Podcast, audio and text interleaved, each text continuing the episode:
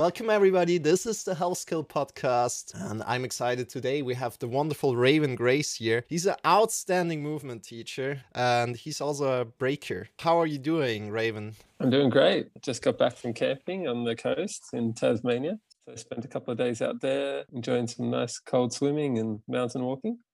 Yeah, it was good. Were you butt naked in the water there, or did you wear something? Yeah, we were butt naked. You know, there's a saying here in Tassie, "Keep Tassie wild," so we had to uh, oblige. so uh, I want to honor uh, Raven one more time here. One time when I came into his class, his presence there, it's shining, and I think it's a certain quality in you being a teacher. You know, you're you're spreading this quality to everywhere around you, and everybody's like, "Oh yeah, this this guy knows what he's." he's talking about. He's really here in this very moment. And I wonder, you know, what's your secret in there? Can you enlighten us? I think the secret is just being present with the people there. You know, I just really want everyone to be seen and to be heard. I think that's one of the most important things for any teacher or any, you know, so much of the time it doesn't matter what the method is, you know.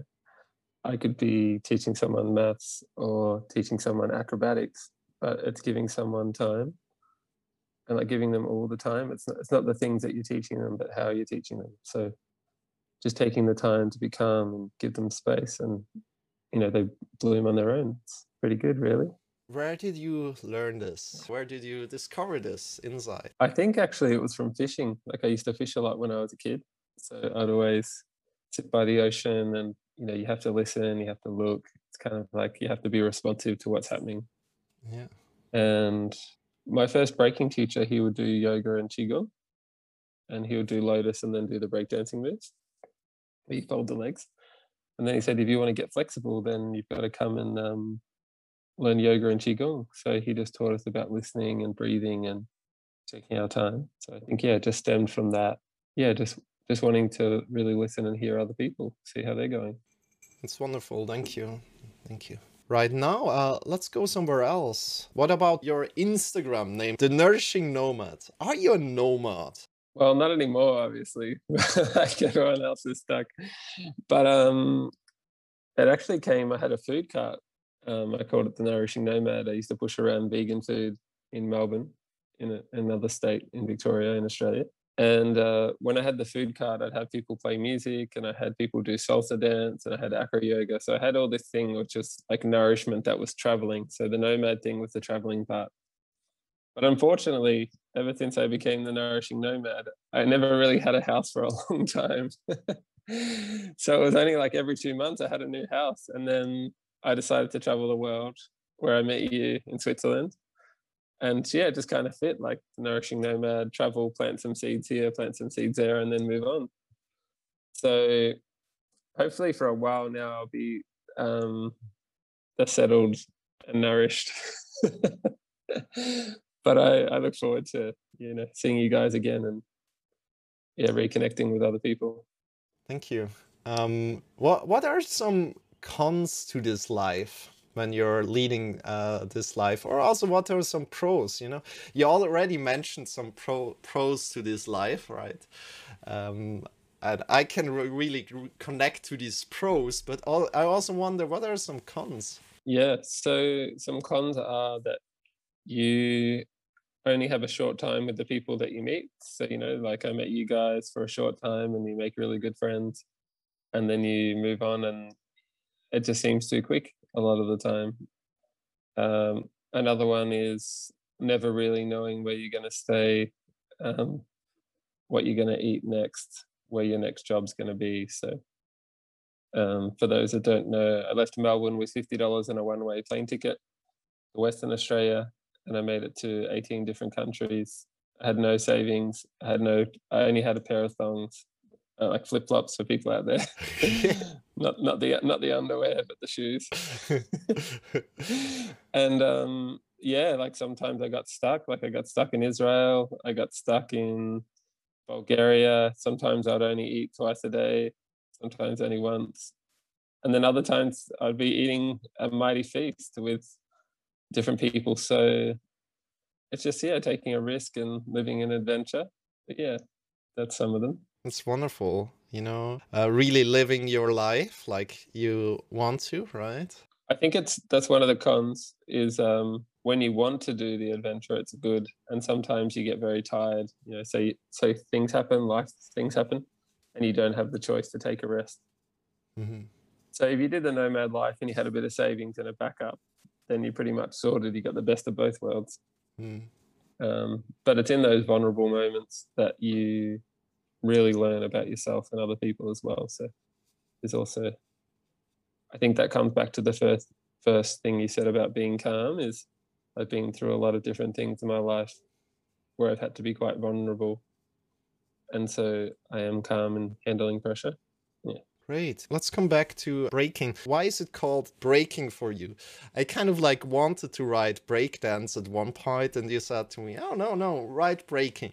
Uh, can can you uh, tell me why why this is? Yeah. So originally the term um, was breaking or b-boying or b-girling mm-hmm. in the mm-hmm. culture, mm-hmm. and then when it became part of the media for different things, they called it breakdance. So mm-hmm. I didn't particularly mind too much, but uh, the mm-hmm. people who I learned from and things like that. It's important to them, so it's about passing passing that lineage on.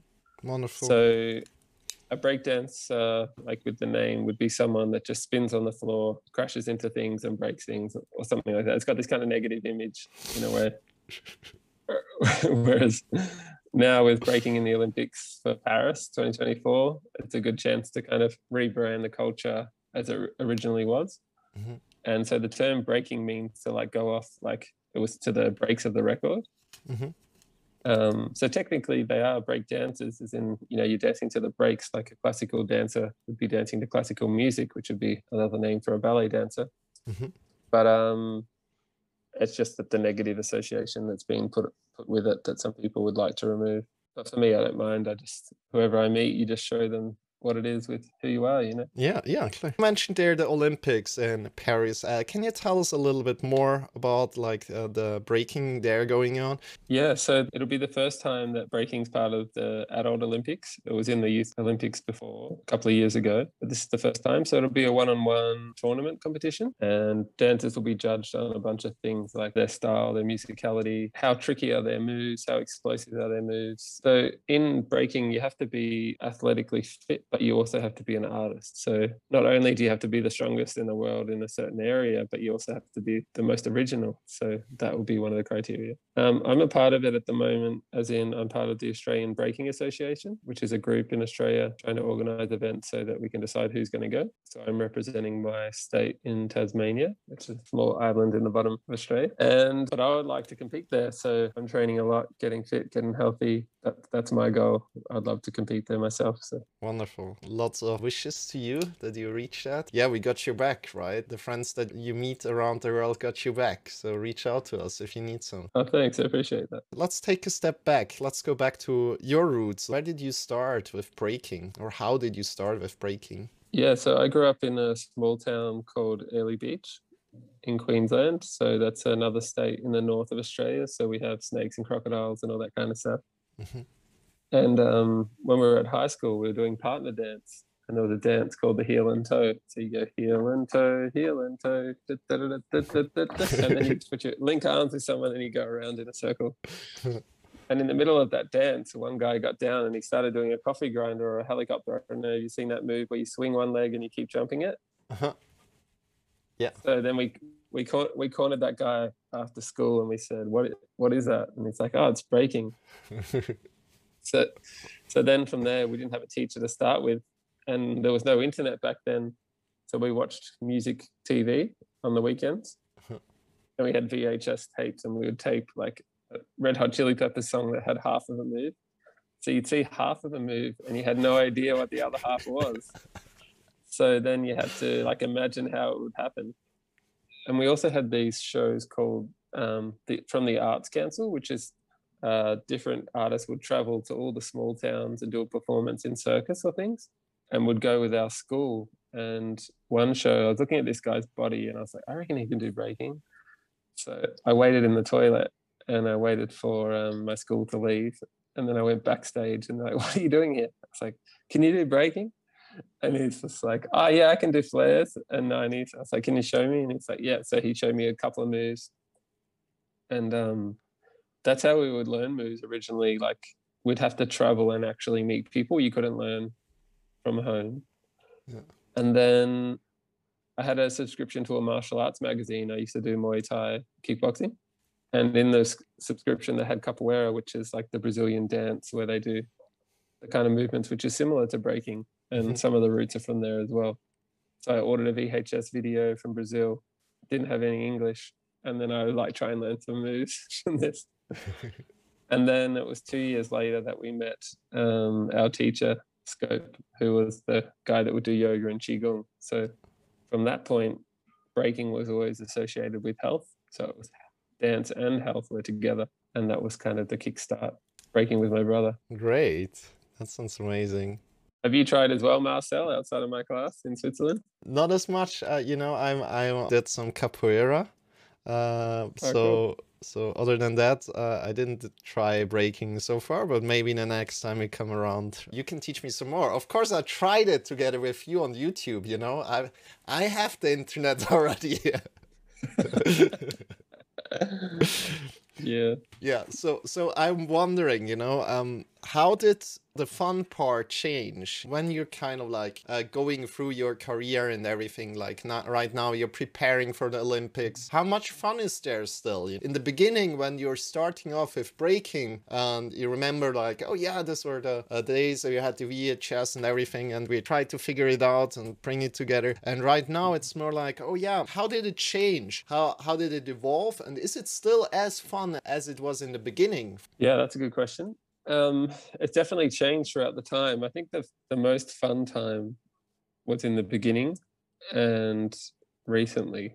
Like it feels like it's done a full circle. So when we were beginning this is how i first started teaching was me and my friend were practicing at a gym and these three kids that would come and they said can we learn? And we said no. Like because we we had just started we want to teach them and they came for three weeks in a row. And on the third week i'm like all right you can stay and uh, we'll teach you for 20 minutes what we know and then it's an open class because you know we didn't we didn't know much and, and in three weeks i had 50 students. So like i was like okay i guess i'm teaching this now. And that's how i started t- teaching. And then i used to teach for free for maybe a year and a half two years like in my hometown just just teach the kids. And then we organized like fashion shows and shows at the the carnival and I never had any dance lessons before that. And then I was trying to mix music on the computer and then making shows. And, and it was actually the best time. Like the thing I loved the most was seeing people develop like and having people to do things with together. You know like having that crew feeling like having everyone together. You've all got the same goal and you can't wait to see each other again. And oh this person's learned this move and this person's learned this move. But more behind that like this person feels more comfortable in who they are. Know, this person's being more open, this person's being more trusting. Like those are the mm. things that were really great. But once I finished high school, I wasn't sure what was next. And someone said they were going to a dance school for uni. I said, you can go to dance school for uni. Like, that's sweet. So I, I went, she, I said, which ones? And she gave me a list. And there was one with someone doing a breaking freeze, which is a breaking position where you're holding yourself still, like an arm balance in yoga or something. And so I made an audition in a squash court because I didn't have a dance studio. And I went to Melbourne. And as I went to Melbourne, my brother took over the dance classes. He's five years younger than me. And until he finished high school, we still had that group together. But after that, everyone in the, went in their separate directions because you have to leave a small town in order to work. And then, so going to Melbourne, doing professional dance school, I did jazz and ballet and tap and contemporary dance and flamenco and all these different things for four years um, at a high level it was pretty crazy and pretty intense and became about never making mistakes and, oh. and became very technical and very rigid rather than fun. It wasn't as fun anymore. And then, yeah, just a few life challenges, like which is all part of the journey. Getting involved in the breaking scene, but not with my friends. I realized that I actually didn't care that much about breaking itself as much as I cared about enjoying the company that I was with or doing it how I like to enjoy it. And because we'd learnt breaking with health, and then going to a dance school where that was just um, breaking and not much else. yeah. and then later on, I studied shiatsu. So a lot of people there were into health and things like that, but they didn't always have full vitality because they were more relaxed and into meditation. And I really needed that blend of both, which was being active and strong, but being calm and about health as well. Um, so doing that journey throughout my life, breaking come in and out at different times. Um, and then now living in Hobart, since the lockdown, I started to just break straight. And the council approached me and asked if I'd do a project called Breaking Isolation, mm-hmm. which is meant to bring people together. And then before that, there was only four or five of us in Hobart breaking. And now we've got a group of like 21 people, yeah. which is cool. So that project was bringing everyone together and I think that was what like started to bring the fun back again was dancing with everyone. And at the moment now, I've gone back into solo mode as I focus on the Olympics. Um, but I'm definitely missing the people that I used to dance with. So that's the next project. Once I, I was just healing up an injury, I got run over by a car last year, and so yeah, training for the Olympics, healing an injury, and then bringing the community back together. That's the goal. Lovely you definitely have this this quality in one way. As you're telling that story like in three weeks we had 50 people and then you're telling the other story like yeah first we are five then we're 21 you're you're kind of like the pillar of the community because you really really like to have the crew around you. Do you kind of like identify with this or? I feel like that's definitely the case when i'm doing what i love.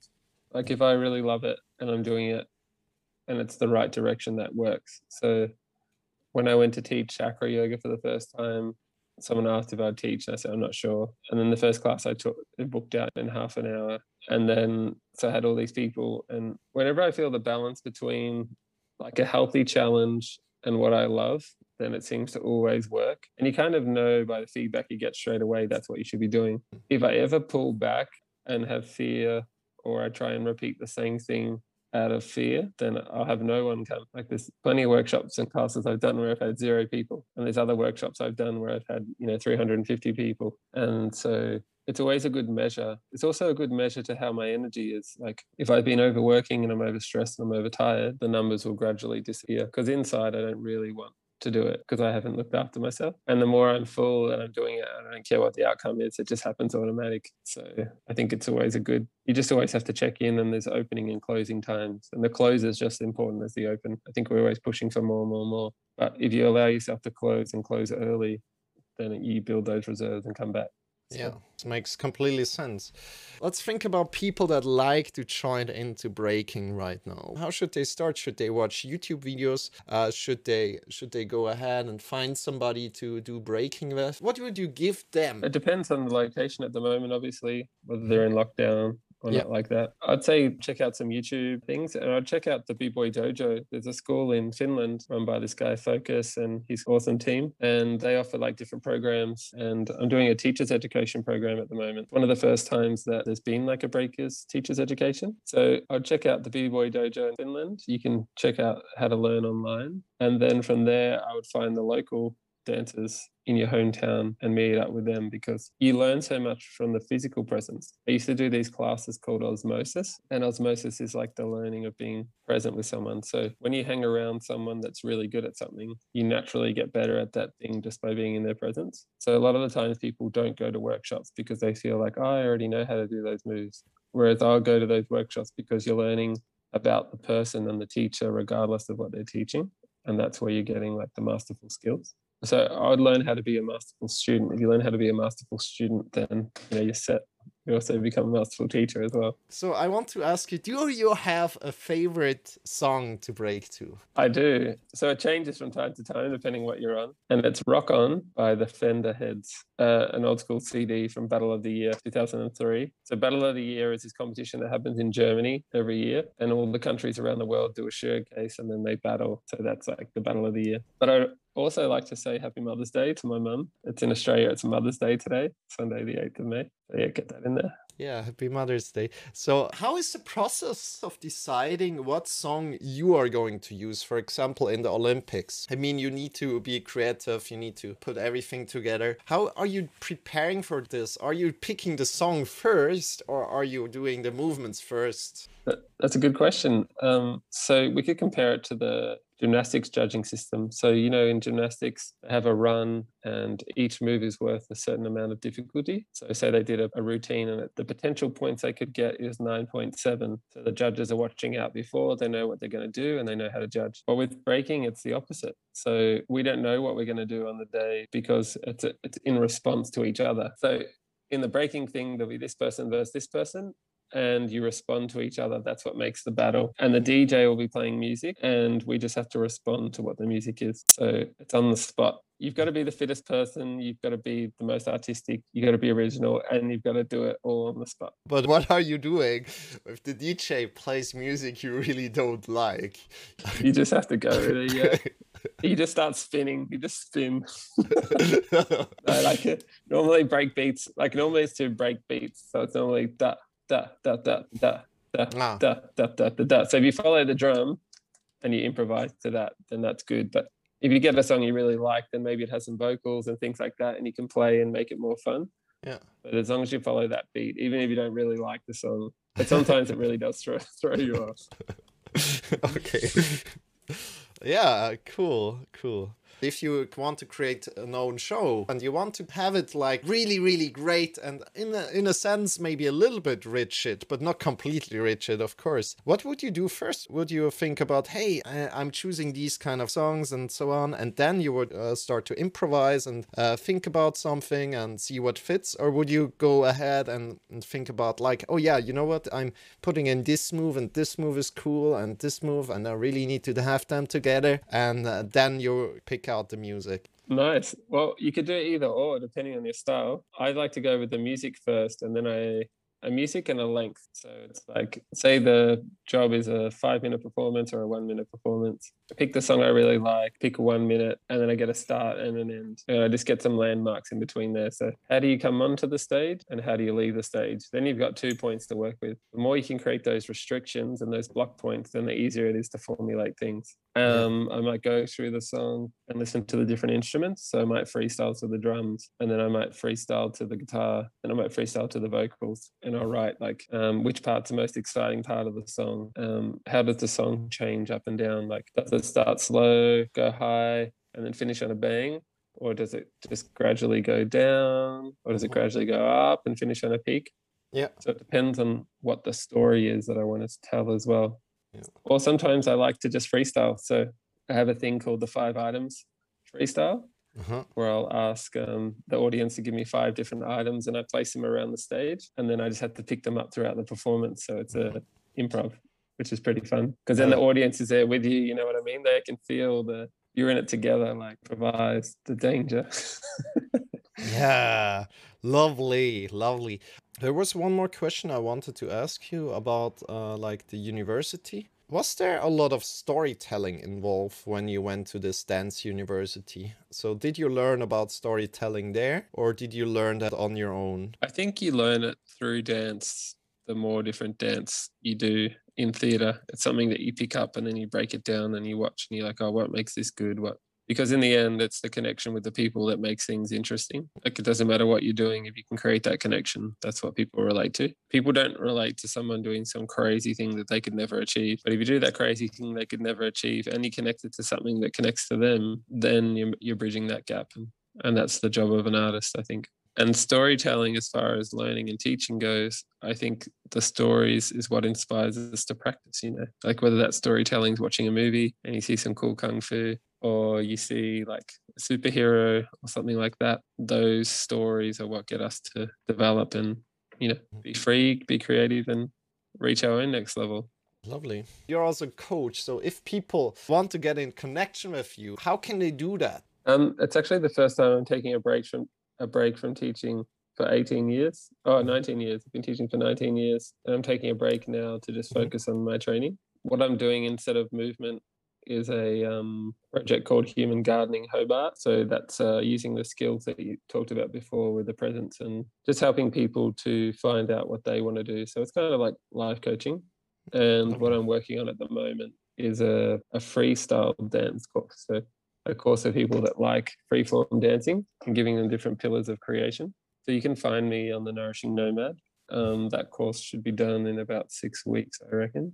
And yeah, if you ever just want to ask me a question, though, anyone out there that you just you can feel free to send me one, or I'm happy to meet up with you if you come to town. But yeah, taking a break from the teaching until at least another few months, I think. So, dear friends, definitely go ahead and follow the Nourishing Nomad on Instagram if you want to get a little bit more uh, into contact with him, and definitely also next time he's around with his food cart, probably in some some uh, years. Uh, check him out and get grab some wonderful food and do some acrobatics with him. He's a wonderful teacher. Don't miss out. This was Health Skill Podcast. We are leveling up your health skill, and that's it.